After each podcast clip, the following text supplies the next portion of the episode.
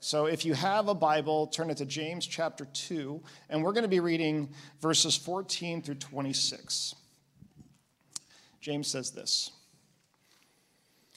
What good is it, my brothers, if someone says he has faith but does not have works? Can that faith save him? If a brother or sister is poorly clothed and lacking in daily food, and one of you says to them, Go in peace, be warm and filled, without giving them the things needed for the body, what good is that? So also faith by itself, if it does not have works, is dead. But someone will say, You have faith and I have works. Show me your faith apart from your works, and I will show you my faith by my works. You believe that God is one, you do well. Even the demons believe and shudder. Do you want to be shown, you foolish person, that faith apart from works is useless? Was not Abraham, our father, justified by works when he offered up his son Isaac on the altar? You see that faith was active along with his works, and faith was completed by his works. And the scripture was fulfilled that says, Abraham believed God, and it was counted to him as righteousness and he was called a friend of God. You see that a person is justified by works and not by faith alone. And in the same way, was not also Rahab the prostitute justified by works when she received the messengers and sent them out by another way? For as the body apart from the spirit is dead, so also faith apart from works is dead. Yeah, so as Ed was saying, our passage this week is uh, dense is probably the best word to describe it. Uh, it. It's probably the most dense passage in all of James, but uh, it's also the passage that tends to get James in uh, the most trouble. And so let's just deal with the elephant in the room. The reason why, what Ed was talking about, and we're going to get into in a lot more detail on the po- podcast, uh, that this uh, passage is so debated, is that James seemingly contradicts completely what Paul says about how it is that we are saved. Uh, here uh, in James chapter 2, verse 24, he says, You see that a person is justified by works and not by faith alone. Sounds great. The only problem is that in Romans chapter 3, Paul seems to say exactly the opposite thing when he says, For we hold that one is justified by faith apart from works alone. So you can see one's in the works corner and one's in the, you know, faith corner, and they're just going to duke it out. Like when they see each other in the hallways, it's kind of awkward and weird and, and that sort of thing. Um, and, and, so a lot of people have asked the question through centuries uh, do James and Paul contradict each other? Uh, is this proof that the Bible is just man made and, and it doesn't make sense? And that's not at all what's going on here. Um, there's a lot to this, and there's a lot deeper that I don't have time to talk to you about, but I'm just going to tell you and just take my word for it until we put the podcast up this week. They don't contradict each other. And in fact, they actually help each other out because what is going on is that Paul and James are talking about two different moments in the life of a Christian. Uh, Paul is talking about what it means and what it takes to, to come to faith in God and what it is that saves you. James is talking about what does it look like years down the road? Like, what is this thing of following Jesus? How, how does it spell out? How do you know that it's there? How, what evidence is there? Uh, really, what we see here is what, what it would look like. It's really the difference in if you were to talk with or counsel a, a healthy family versus a dysfunctional family. In a healthy family, you might say, hey, you guys have got this. You, you, you kind of know what's going on. So the things you would talk about is you just say, you know, love. Hey, remember, you should love each other. Hey, lo- love's, a, love's a big deal. Love them more than yourself. Don't, don't be selfish. And you just kind of throw out these generalities and, and, and that sort of thing and say, you guys have got this. You're doing it already. Don't need to give you many specifics. I'm just going to remind you of the important stuff.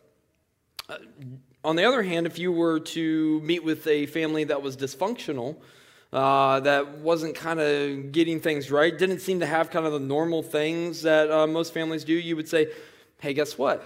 You've got to spend time together. You've got to, you know, working all the time to earn money isn't the same as loving them. Uh, don't fight, no matter how upset you get, right?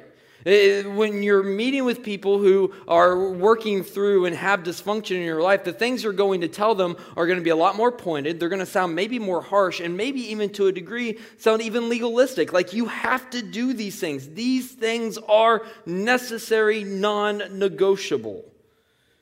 In dysfunction, you give a list of rules because people are fixing the bad habits in their life. That's what James is doing here. He is writing to the church at this time that is working through dysfunction. They don't get how this life in Jesus is supposed to be working, how it's supposed to be different.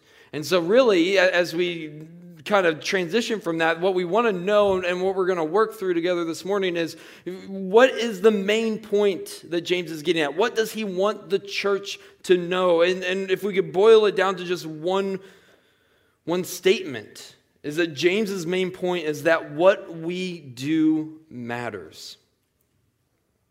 What we do matters. It makes a difference in our life what you and I do. And, it's not just about our witness that we so often talk about in Christian circles. Say, oh, hey, what we do matters because people will see it, and that's how we witness. But James is saying, what you do matters in your own life. The thing is, is that as I've looked at this passage this week, at what James is saying, uh, really, he's operating under the assumption that we already agree with this, that we all live our lives this way, that, that we know that what we do matters. That it doesn't matter just what we say about ourselves, but it matters what we back it up with actions.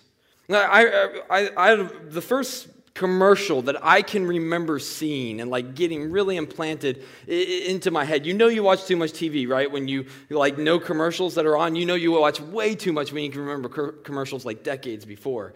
Uh, does anybody remember the Wendy's commercial uh, about where's the beef, right?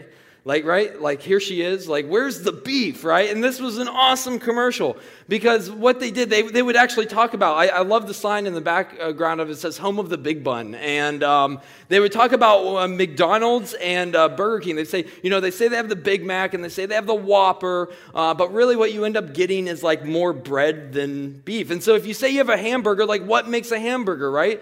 The beef. So they talk about how like their single, like their smallest burger has more meat than the other ones, their big burgers and that sort of thing. And so where's the beef? So if you say you're a hamburger, where's the thing that really matters? How do you back it up? What's the evidence of it? Where's the beef, right?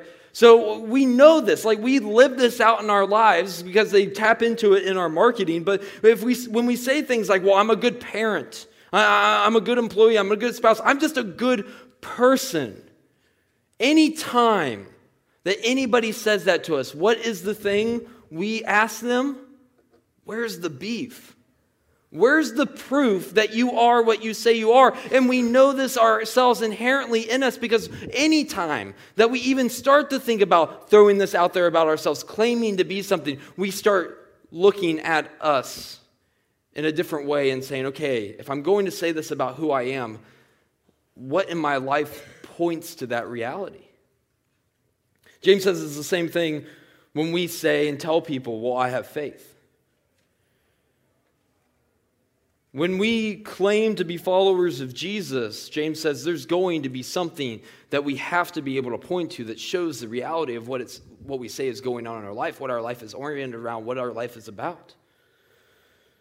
And so he's writing to a church that, that he knows what their inclination is going to be because he seems to, he just knows the way that we're wired as people. And, and that is that when we know we have to prove what it is we say we are, we are inclined. It's very typical for us to try to find faith by what we like to do.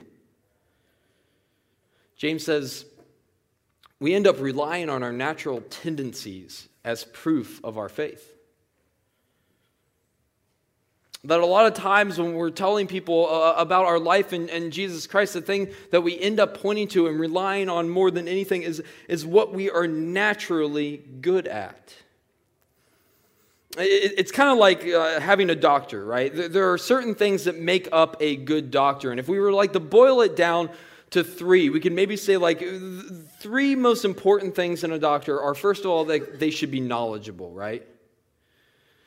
And then maybe they should be able to like diagnose what's going on in you. And then finally, bedside manner. Like we all know how important bedside manner is. So we, we say, well, they, they have to be knowledgeable above all else. And so they need to know the symptoms, they need to know diseases, they need to know the body. They just need to know, know, know.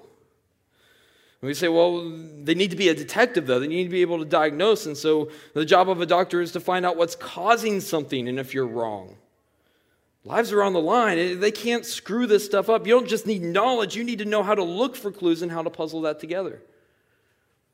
We might say with bedside manner, they, they've got to be good with people. A, a doctor is, has to be at the bedside during the hardest time. They have to be willing to sit with you and talk with you and, and work through things with you and not make you feel like you're alone and you suffer and struggle with things. The thing with each one of these that make up a doctor is that every doctor has a natural tendency to be better at one of them. Not there is no doctor that is great at all three of these. I think we can agree on that, right?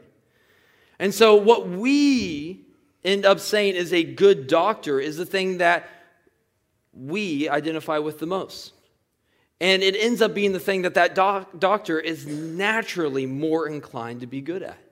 And so somebody asks you and says, Well, who's your doctor? And you tell them and say, Well, is he good? Well, yeah, he's great. He's fantastic. He was able to diagnose what was going on, and other doctors couldn't find it out. Well, how's his bedside manner? Not that great, but he can diagnose stuff really well, right?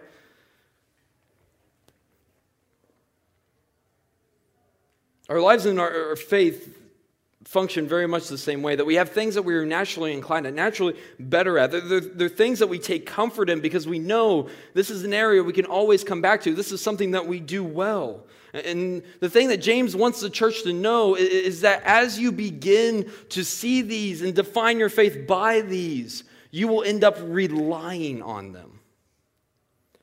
And this isn't bad. It's not bad to know what you're good at. It's not bad to know what your strengths are. The problem is that we end up perverting these things and making them the evidence of our faith. That they are what our faith is entirely built on and what it hinges on. And what's more is we start showing and telling others that this is what it looks like. This is the evidence of faith.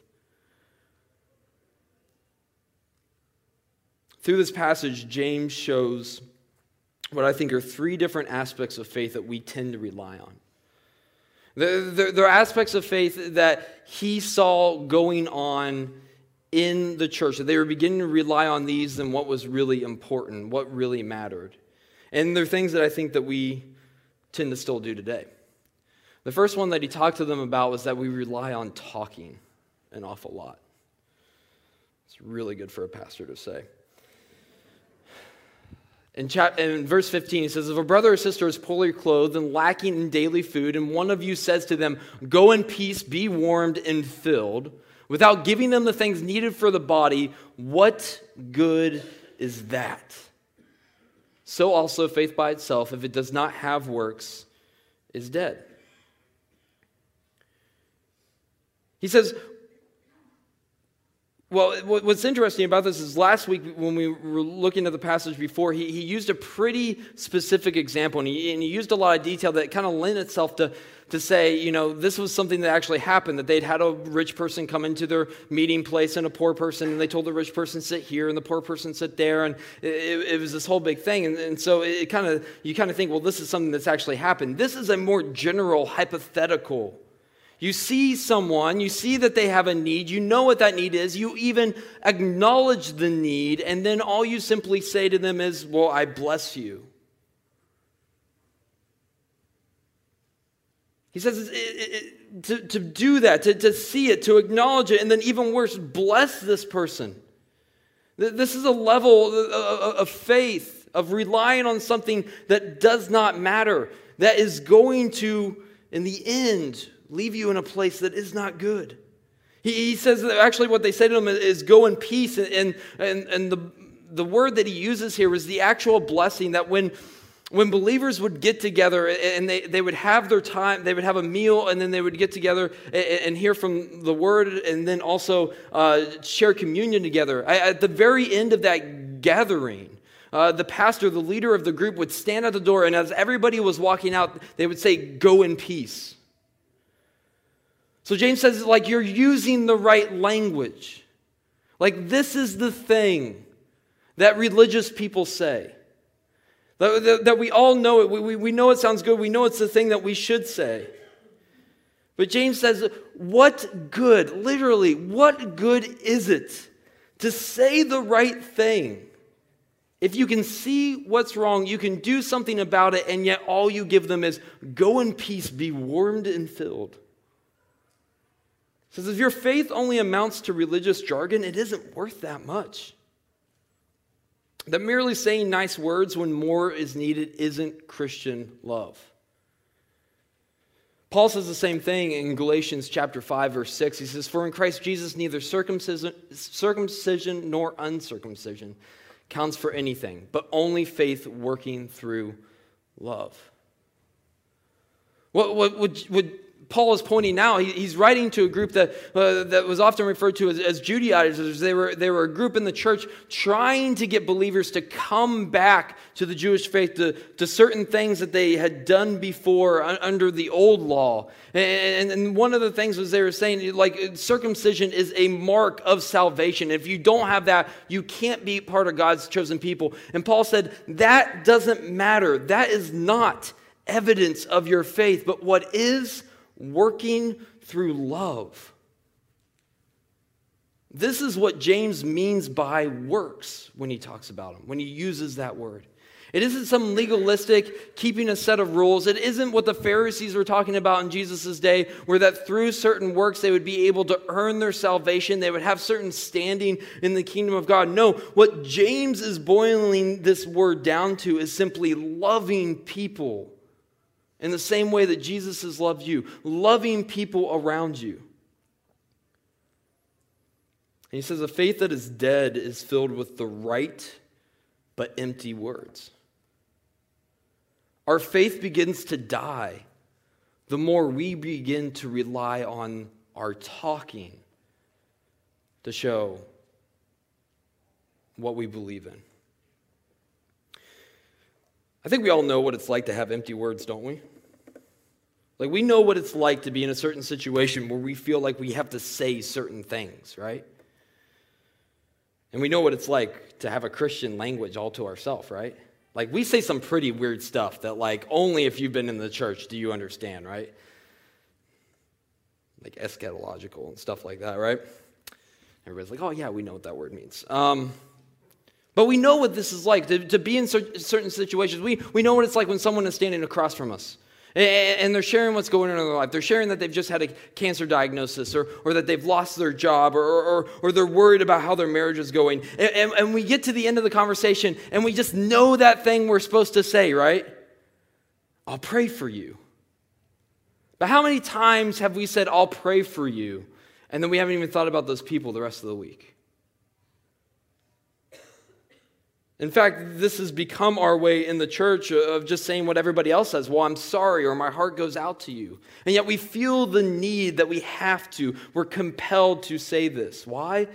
Well, because evidence of our faith is relying on what we say. Or we say things like, well, if we're going to be a church or, or a family or, or a person that cares about, and just fill in the blank if we're going to be a church that cares about missions, if you're a person that cares about children, or if we are a people, a family that cares about reaching our neighbors, then we will do and then just whatever that is. When really that's our way of saying, well, I'm passionate about this, so you should be passionate about it as much as I'm passionate about it. We feel the need to say these things, to, to put out to everyone what we're passionate about. And that if people aren't passionate about the same thing, then somehow that shows they don't have maybe the amount of faith that we do.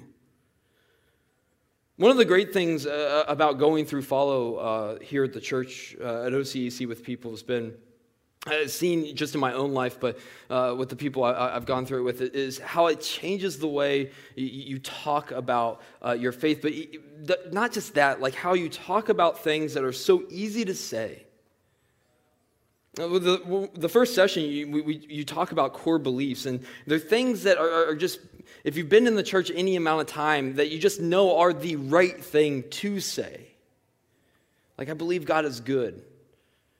And, and yet, going through that and talking it over with someone else, uh, you have to pause and you have to say, well, I believe it, but, and I say it, but actually, how is it affecting my life? Am I living my life?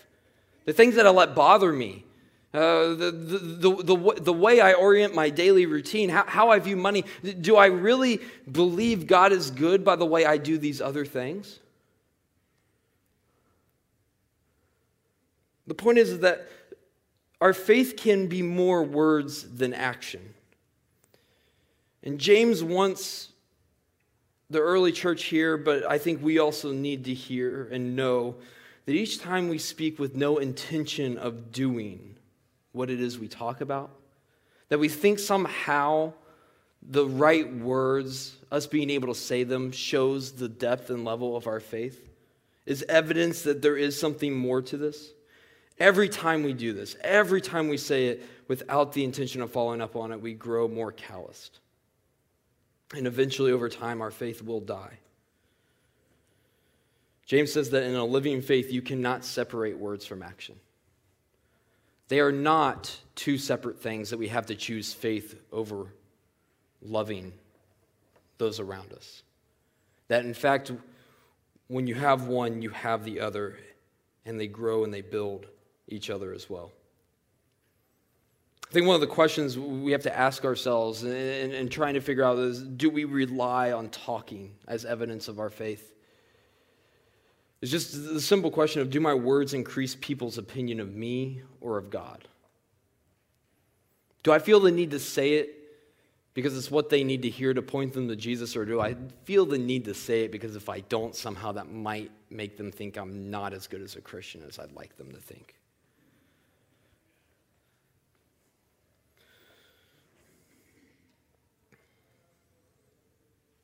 as a pastor, um, so James goes on, and he, he says, when you rely on talking, you're bound to or, or potentially have the possibility of, of, relying on some of these other things. It's interesting that I was thinking about this. As a pastor, I, don't know how many times I, have heard people, especially people that have maybe been on, um, grew up in the church and, and, and then uh, went away or, or, or whatever, they'll just say something along the lines of, Well, I just know I have faith. I just know I believe. And, usually, what that entails is they recount earlier experiences of faith to say that they believe that there was a point that they believed Jesus is who he says he is, that he's the Son of God. And they, they, they said the prayer and that sort of thing and say, Well, I, I know I believe. James is, is, telling us here in, in, verse 18 as we go on that when we separate faith from what we do, we, we end up relying more on believing and knowing the right thing. He says we actually end up relying on knowledge. We like to think that knowing the right thing is the most important aspect of faith, and James would disagree with that. James actually says there in verse 18, he says, But someone will say, You have faith and I have works. Show me your faith apart from your works and I'll show you my faith by my works. You believe that God is one, you do well. Even the demons believe, and they shudder. What he's quoting directly here is a verse from the Old Testament. It's Deuteronomy chapter 6, verse 4. It's actually in uh, Judaism called the Shema. And what it says there is, Hear, O Israel, the Lord our God, the Lord is one. This was the profession of faith for the children of Israel. This was the thing that set them apart. It wasn't just a profession of faith to say, this is what we believe in, it was a monotheistic profession of faith in a polytheistic world. This was the first time that it was thrown out there that it might be possible that there's only one God and not many gods. This was a big deal.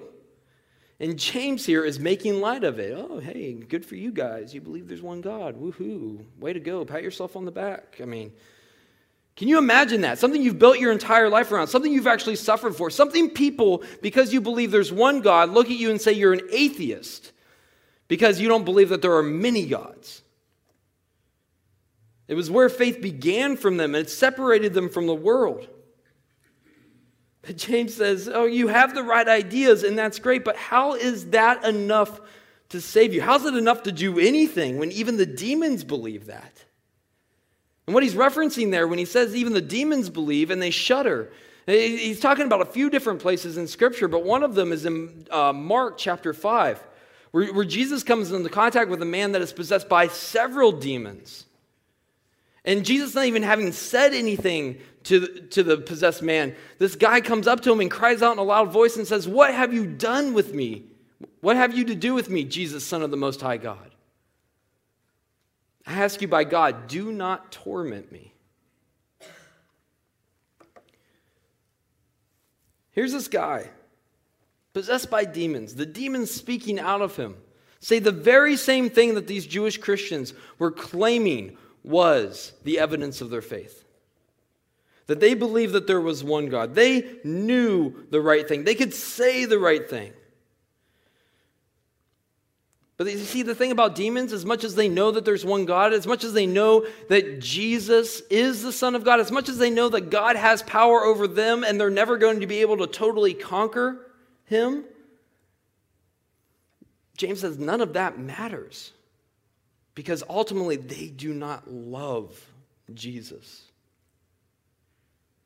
Even if you can say the right thing, even if you know and have a level of knowledge that other people look at and they're astounded by, but it never shapes your life, you're in the same boat as the demons. Knowing the right thing is one aspect of faith, but it does not encompass all of faith. And there is no level of knowledge that can do that for you. This is another thing that we just know all too well in our life. Like we can see this, like how, how this actually works, just really practically. How often do we know the right thing, but it doesn't change us? It actually doesn't make much of an impact on our life, right?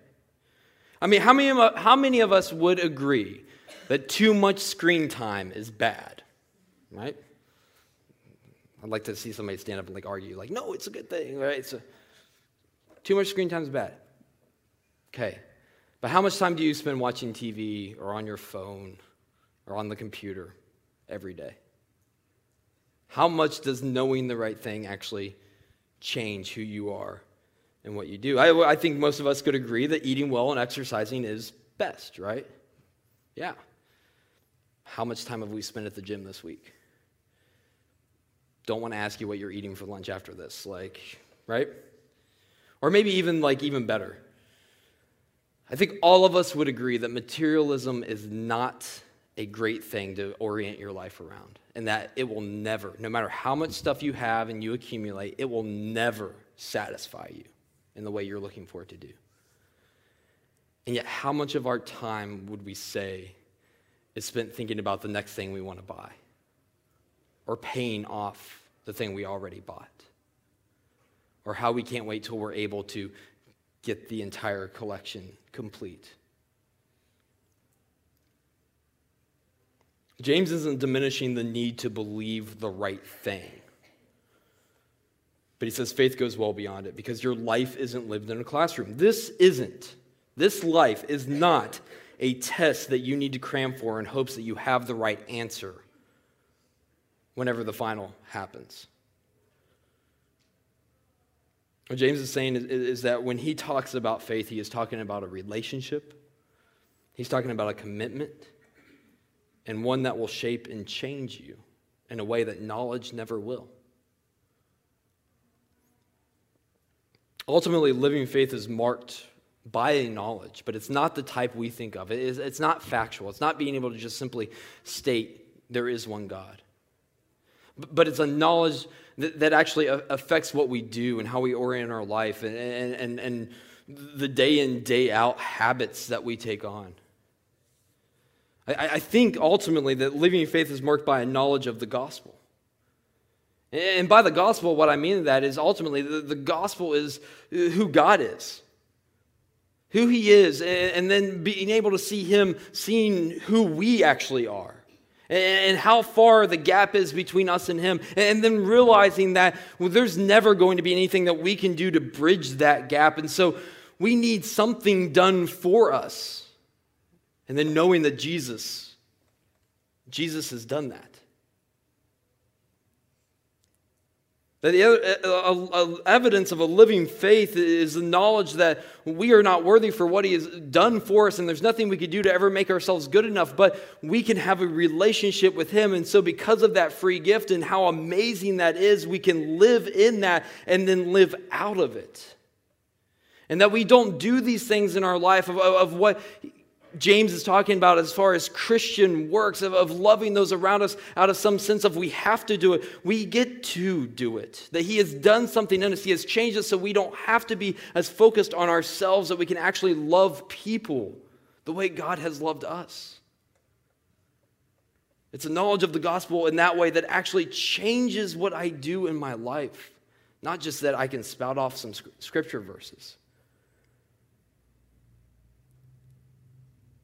So he says we, we tend to rely on talking because we're good at that. We tend to rely on knowledge because we like the idea of that. Or he says you rely on reputation. In verse 21, he says, Was not Abraham our father justified by works when he offered up his son Isaac on the altar? You see that faith was active along with his works, and faith was completed by his works.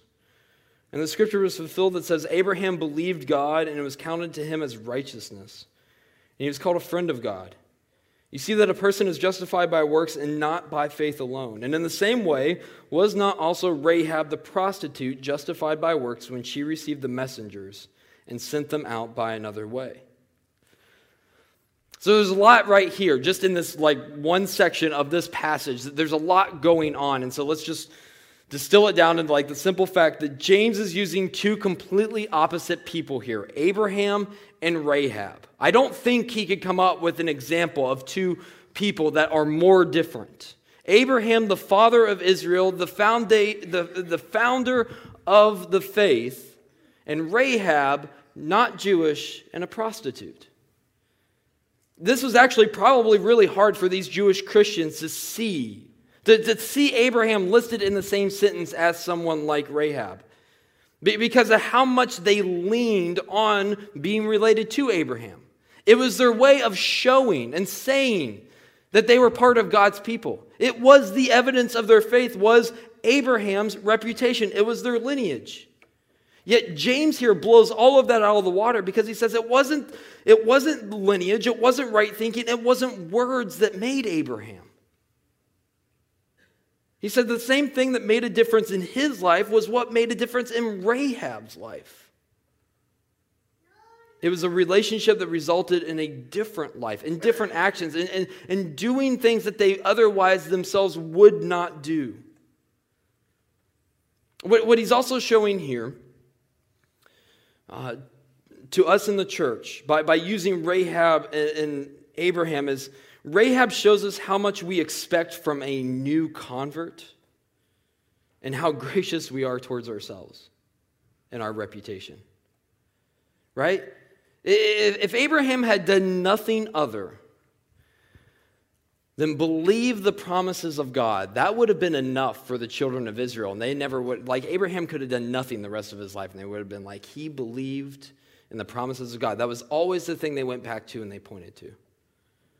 Rahab, on the other hand, had to help Jewish spies get out of the city by helping them down a wall. She had to take her own life into her hands to prove herself that she had faith. How much we look at people as they first come to Christ and we hold them to a different standard than we hold ourselves, right? We say, well, we know your lineage, we know where you come from, we know your reputation. James says, when you look at both of them, the thing that shows their faith, the thing that is evidence that it is real and it is there, is the same thing, and it's not their reputation. It's that we can say that they did things that were not normal for either of them, things that were not in their nature or in their wheelhouse. Abraham putting Isaac on an altar is not something he normally did. Sacrificing the son that he wanted so desperately, that all of his hope for a future was tied up in, was not a normal occurrence for him. In the same way, Rahab doing what she did was not either. The same thing that mattered in their life, James is saying, is the same thing that has to matter in the church's life, in our lives. And it's not our lineage. It's not where we come from. It's not our reputation. It's not what we can point back to. Even the example he uses for Abraham here draws this out. He doesn't focus on, as many of them would, that he believed God and in his promises. No, it's not the initial faith of believing, but it's actually what comes after, like several years after, right? It's that in the moment, years later, that God asked Abraham to sacrifice Isaac. He has enough faith.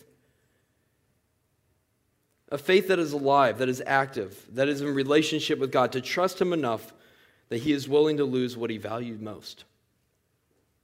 We see that in Abraham, his faith had grown over time.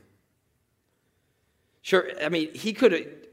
I never thought about this before, but do you realize that when God asked Abraham to sacrifice Isaac, how easy it would have been for Abraham to just coast on the fact that he believed God before? Whoa, whoa, whoa, God. Like, just, I mean, okay, I get that you're asking me to do that. I don't really want to do that, but let's not forget the times I believed you before, right? It would have been so easy for his response to be that way. And I realize that now because I realize that I do that. I, I, I, I realize that when I get in fights with Hannah and I realize that I'm wrong, I do something.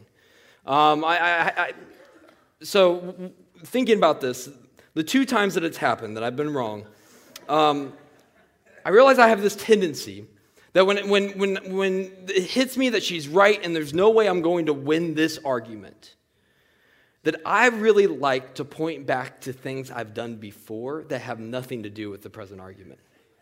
I like to remind her of like what a good husband I am and the things I do for her like that aren't, you know, revolving around this current issue and that sort of thing that somehow my past actions will excuse my ins- insensitivity in the present.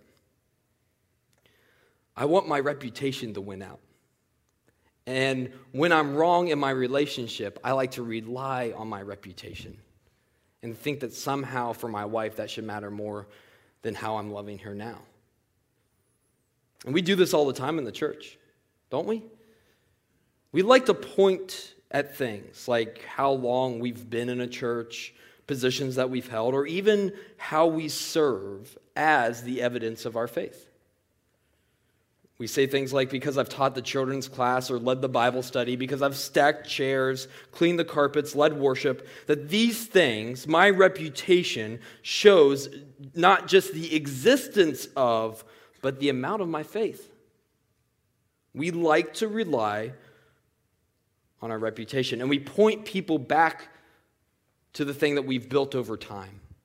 And we say that this should matter more that this is evidence of my faith. Don't look at what I'm doing now or where I am, but look at what I've done. We actually end up seeing our faith like an inanimate object, almost like a trophy that, that we put time into and we really worked on and we earned. And so now that we have it, we can put it on the shelf. And when we need to, we dust it off and we point to it and show people look at what I did. Shows something about me shows where I am. I mean, we've all been to that person's house that they, they're like 40 and they take you into a room and they show you and talk to you about their little league trophies, right? That's weird, right? Like, that's, that's really strange when somebody does that. That's what we do with our faith, isn't it?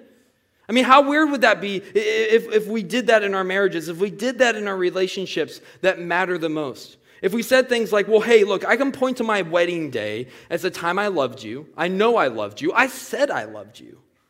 So why don't you just take that and like live there? Like it doesn't matter what I'm doing right now. That I can coast. I, I put in the work. I said the things. I did what you wanted. We had your kind of wedding.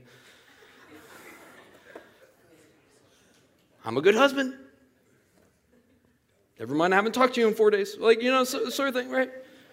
We do this in our life. It's this thing that we can somehow put up here and we say it's apart from us. Look at it, it says what I am.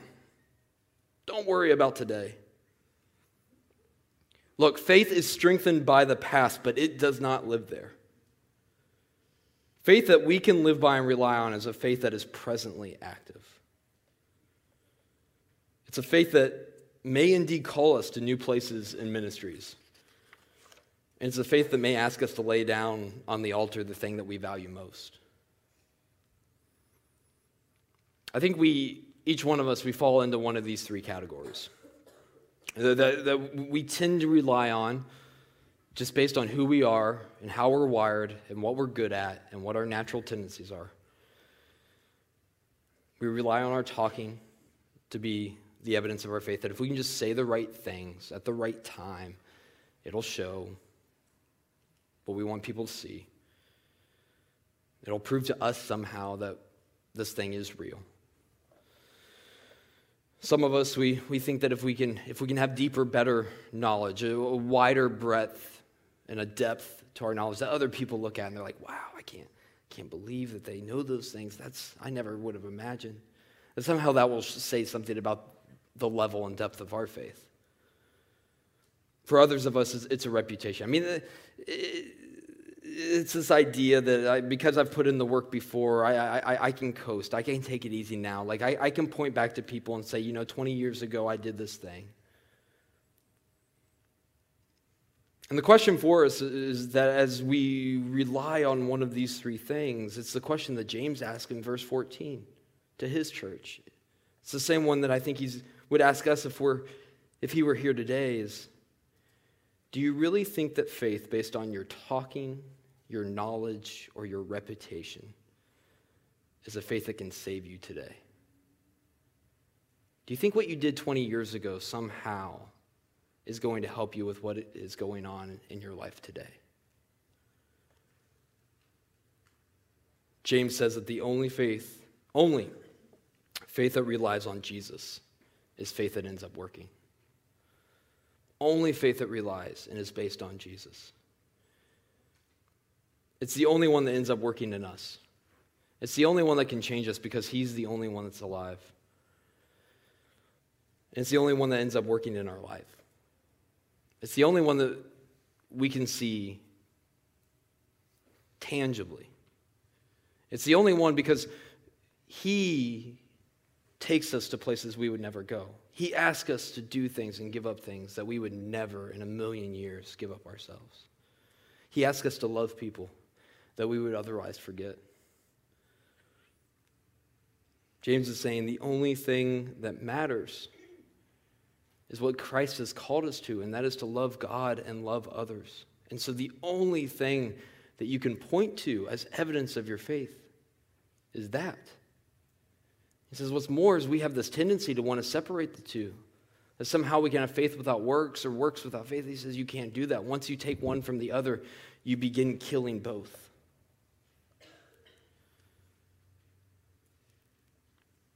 That when we begin relying on our ability to speak or how much we know or the reputation we've built over time as a way of saying, look, this thing is real in my life. What we end up finding and getting in our life isn't Jesus, isn't the living God, isn't the one that can change us. We just end up getting more of ourselves, sprinkled in with better language and some trivial facts that ultimately won't change us or help those around us.